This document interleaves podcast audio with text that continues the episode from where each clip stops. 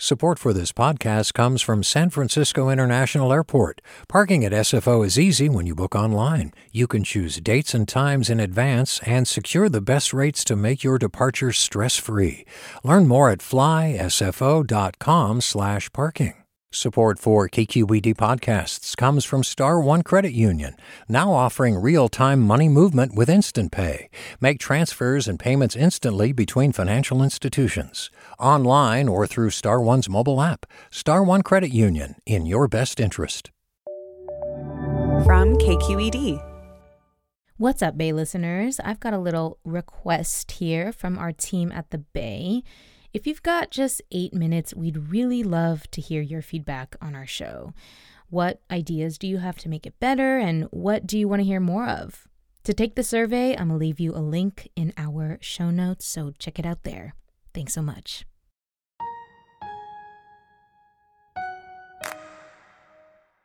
I'm Ericka Cruz Guevarra, and welcome to the Bay, local news to keep you rooted. Well, the sun is finally out again in the Bay Area, but we're gonna be living with the impact of the storms for months and years to come. Whether it's cleaning up the damage, figuring out how to protect ourselves next time, or just seeing how we'll benefit from the water that was salvaged. The very wet years may not really pull us back from the, the damage done in the, the very dry years. Climate scientists refer to it as climate whiplash. And that's kind of our era right now. 21 people died across the state due to the storms, and the widespread damage that was caused will take months, if not years, to repair. Today, taking stock of the storm's impact and the lessons we can take moving forward.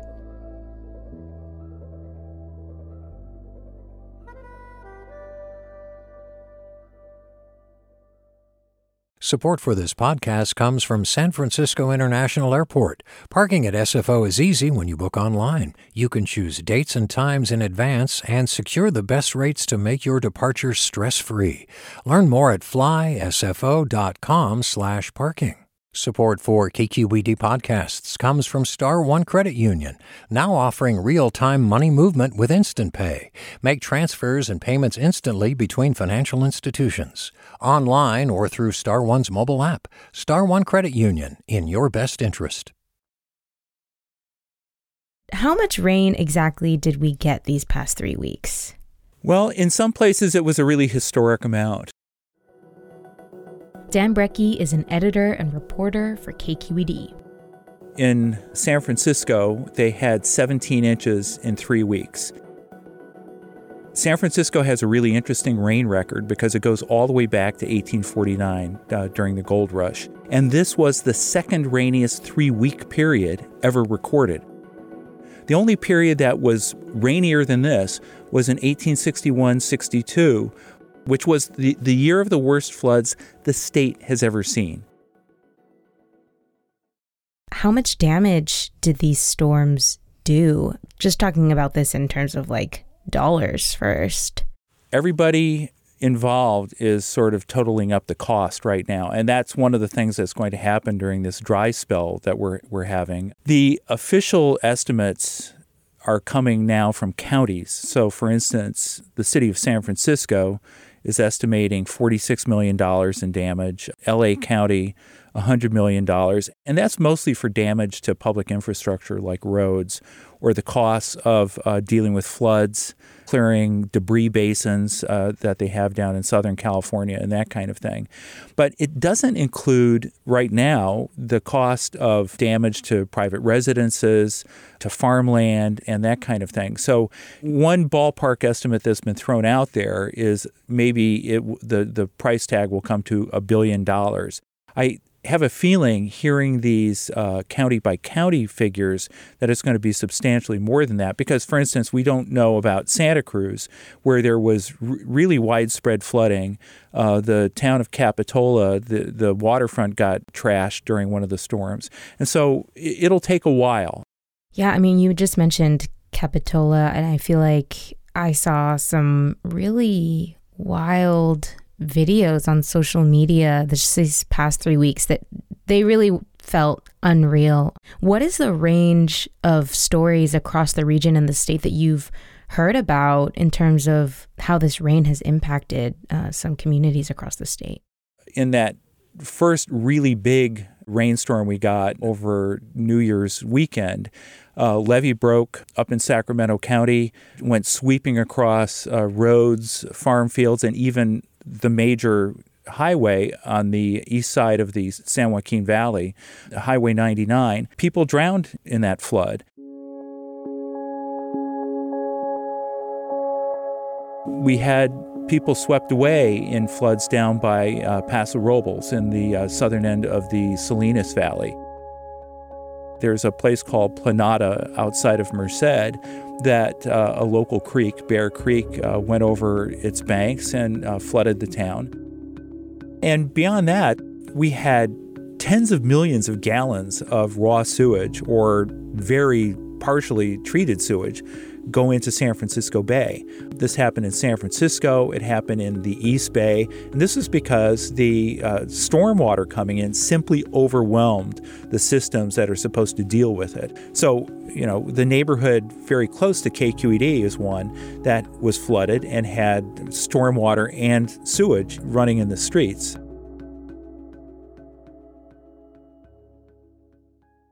And then PG&E and other utilities had huge problems because it wasn't just that the, the storms were raining, most of them were also very, very windy.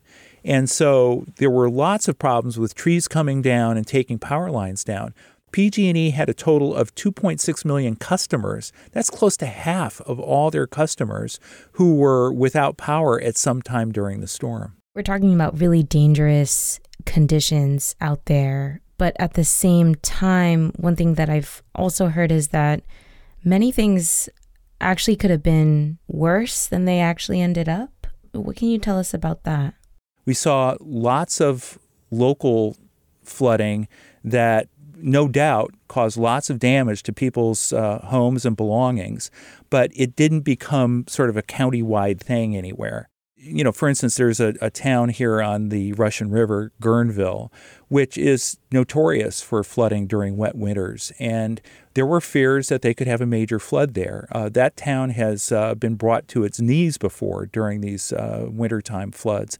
Didn't happen this time. So I think the reason it wasn't as bad as it might have been was that the storms were kind of spread out. And while we were having storms that were pulling in these atmospheric rivers from the subtropical Pacific, there was just enough of a bumper between them that, you know, some of the water sunk in, and so we didn't get disastrous river rises. There is a, a, couple of other things too that I would point to. One is that our reservoirs were very low at the beginning of this, and so they had lots of room for the most part to just capture the water coming in. So there were no big flood releases on the big rivers. And then the storms were also pretty cold. And so that meant that most of the precipitation in the mountains, where the precipitation is generally heaviest, came down as snow. And it's still up there. And we hope it stays up there for a while. You just mentioned uh, the reservoirs and, and the reservoirs being low because, of course, as we all know, we are in a drought. I want to ask about maybe that as a silver lining to this um, storm as well. I think a big question a lot of people around the state are maybe asking is Was all this rain enough to maybe put a meaningful dent in the drought or even end the drought? Well, you know, there's a debate about what an end to the drought would mean, but there's no doubt, no doubt at all, that it did put a meaningful dent in it. That is seen in the rising re- uh, reservoir levels, the fact that we're back to 100% of average for this time of year uh, for you know the largest state reservoirs. Now, there are some reservoirs that still have a long way to go um, that are still below average, but the general picture is dramatically improved. So th- that's one you know very tangible improvement you can look at. The rain was falling just about everywhere. The only place in California that didn't get rain this time was in the very, very farthest southeast corner of the state. And every place else was getting pretty abundant rain. And that's really beneficial. The harder thing to answer is we've been through 10 years where we've had more drought years than wet years, and there's been damage done to ecosystems. And I think the consensus is that it will take much, much longer to mitigate or recover from that kind of drought. And there's also pretty solid scientific consensus that we're going to see the sort of pattern we've been seeing recently with very dry years and very wet years. And the very wet years may not really pull us back from the, the damage done in the, the very dry years. Um, climate scientists refer to it as climate whiplash. And that's kind of our era right now. What can we actually do to protect ourselves from flooding and also save some of this water too? Like, are lawmakers or people in power talking about any of these ideas now?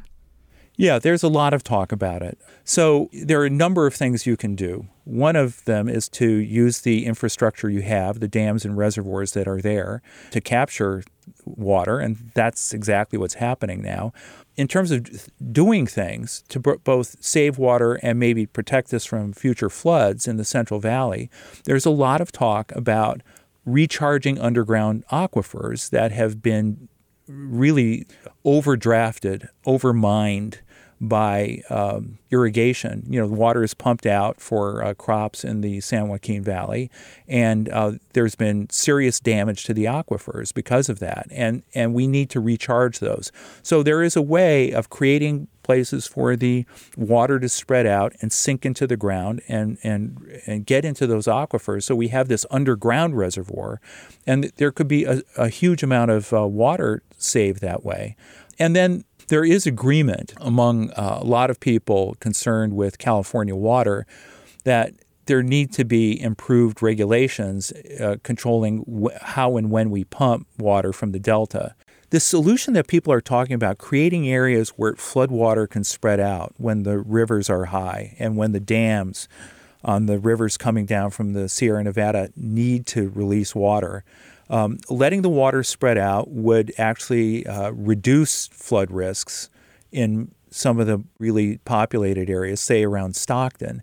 So there are advocates for a uh, Central Valley flood plan that really want to see that. The other thing that you need to do is to really take care of the existing infrastructure, um, levees mainly that protect um, you know populated areas, as well as uh, farm areas and make sure that they're you know maintained to the best standard possible. As I said, this is something that people have talked about for a long time. And in the wake of an event like we've just gone through, there's renewed urgency about it. I gotta say, growing up here in the Bay, I feel like I can't remember a time that it rained this much and had this much of an impact.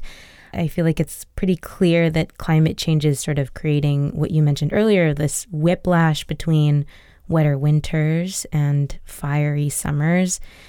But we're also like not even out of rainy season yet, right? Like, will there be more storms like this possibly soon? The crystal ball that uh, atmospheric scientists have developed is pretty amazing but it doesn't give you precise knowledge about what's going to happen, say, beyond the next week. Precise knowledge. The models are, are telling forecasters that we're going to be dry for, say, the, the next 10 days. The uh, 8 to 14 day outlook, which covers January 27th to February 2nd, actually has us as slightly above normal precipitation.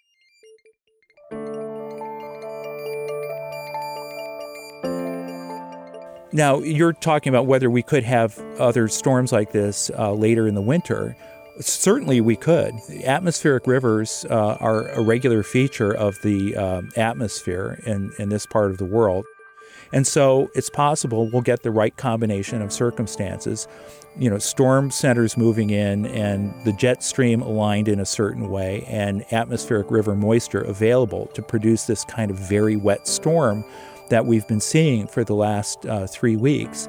But we just don't know what that's going to look like beyond, like I said, a week, and then maybe two weeks, we have a general idea. And when you get out beyond two weeks, some forecasters call that fantasy range. So we, we have to wait and see.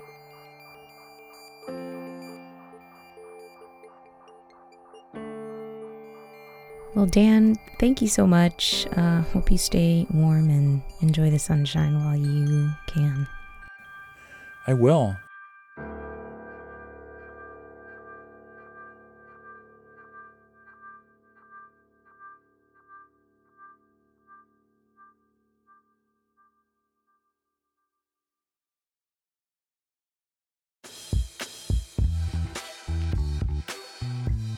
In the last few weeks, California leaders have promised to do more to protect the state from flooding and capture water from storms. Governor Gavin Newsom and the legislature have agreed to set aside more than $8 billion, and lawmakers have proposed two more bills to improve our ability to store water and anticipate future flooding. That was Dan Brekke, an editor and reporter for KQED. This 30 minute conversation with Dan was chopped down by senior editor Alan Montecillo. Producer Maria Esquinca scored it. Our intern is Jehlen Herdman. And I'm Ericka Cruz Guevarra. Thanks for listening. Peace.